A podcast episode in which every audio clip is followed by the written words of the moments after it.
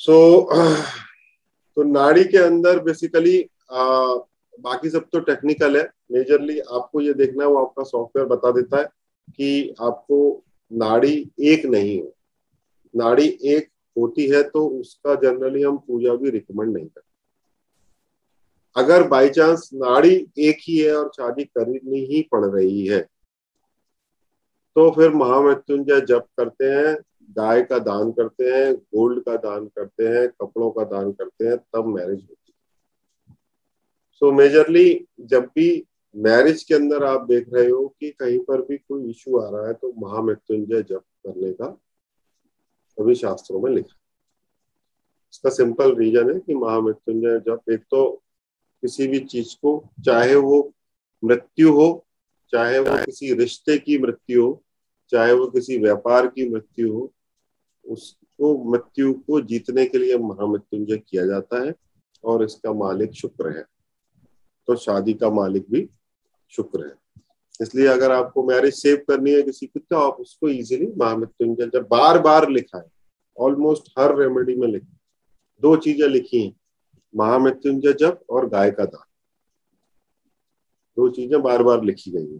गाय का दान क्यों? क्योंकि गाय जो है वो परिवार का सिग्निफिकेटर राइट क्योंकि हमने पढ़ा ना हमारा गोत्र गाय से ही आता है और वो guy is a significator of the family तो या तो फैमिली के कारण मैरिज चलती रहे या वीनस शुक्र दोनों जवान रहे दोनों के अंदर वो ऊर्जा रहे इसके कारण चलती रहे उसको भी आ, आ, उस उसको भी शास्त्रों में मान्यता दी है राइट सो so, नाड़ी को इस तरह तो अपना ये अष्टकूट मिलान बेसिकली इस तरीके से ये कंप्लीट हो जाता है। अगर आप अपना चार्ट मिलाओगे और आ, इसमें मैं ज़्यादा नहीं पढ़ना चाहता आज मैं कुछ और पढ़ाना चाहता हूँ उसकी तो आ, इस अगर आप अपना चार्ट मिलाओगे और देखोगे कि मैरिज में कहाँ पर इशू आ रहा है मतलब कहाँ पर दोष आ रहा है तो उसी जगह पर ही आपको सबसे ज़्यादा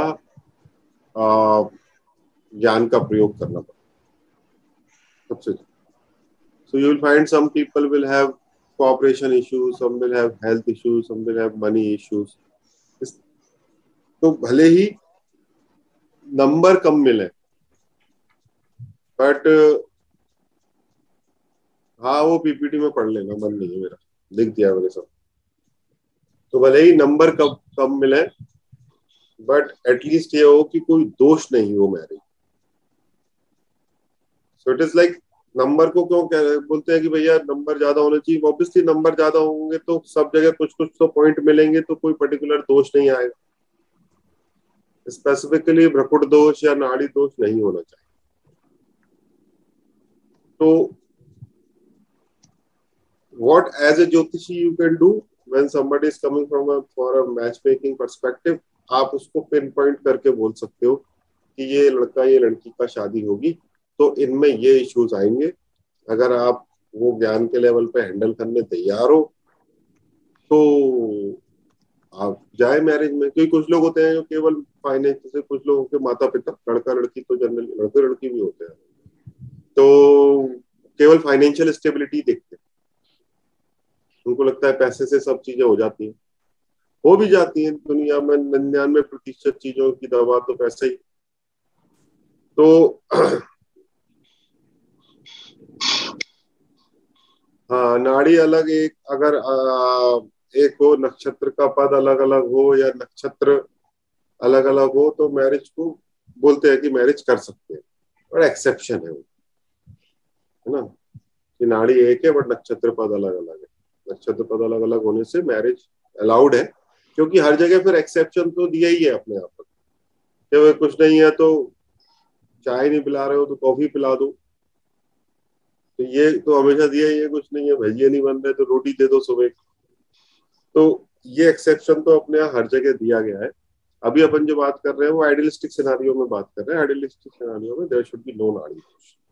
इफ़ देर इज़ एन नाड़ी दोष और अरेंज मैरिज का किस्सा है तो आप स्ट्रेट अवे डिस्कार्ड कर सकते हो चार्ट को।